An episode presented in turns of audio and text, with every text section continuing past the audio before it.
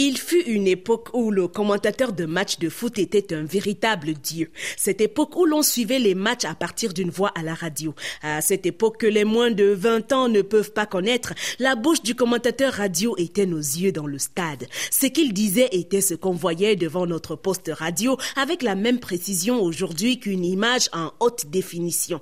Mais depuis l'avènement du petit écran, c'est à se demander si le commentateur d'antan n'abusait pas un peu sur les émotions qu'il faisait vivre aux auditeurs. Il commentait une remise en jeu comme s'il était en transe en l'antenne. Hein. Et c'est Massing Benjamin qui va effectuer la touche. Il s'avance, il court, court à toute vitesse, lance la balle telle une catapulte. La balle est contrée par un joueur adverse.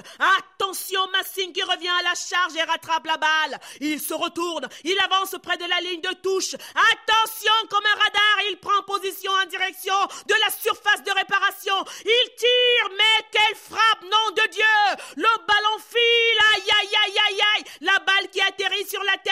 Sur la tête de Le gardien arrête le ballon. Il fallait avoir des nerfs d'acier pour suivre un match de foot à la radio. Ce monsieur avec ses commentaires où les frappes des avant-centres étaient décrites comme des missiles sol-air, les tacles des défenseurs des mines antipersonnels, les arrêts des gardiens des vols spatiaux auraient certainement donné le long de sa carrière des crises cardiaques à des auditeurs hyper émotifs. Aucun film d'Hollywood ne pouvait porter autant de suspense et de tension que le scénario de Monsieur le commentateur sportif à la radio.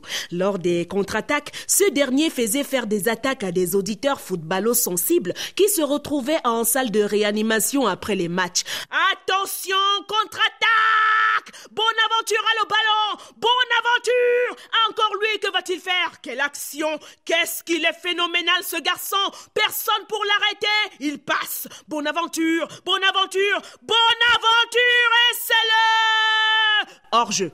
De nos jours, monsieur le commentateur a bien changé. Il sait qu'il parle des choses que nous voyons tous. Alors, quand il met les émotions dans son commentaire, c'est avec beaucoup de réserve car il est conscient que même s'il est au stade et nous devant la télé, il n'est plus le seul à voir ce match que nous regardons en même temps qu'il parle.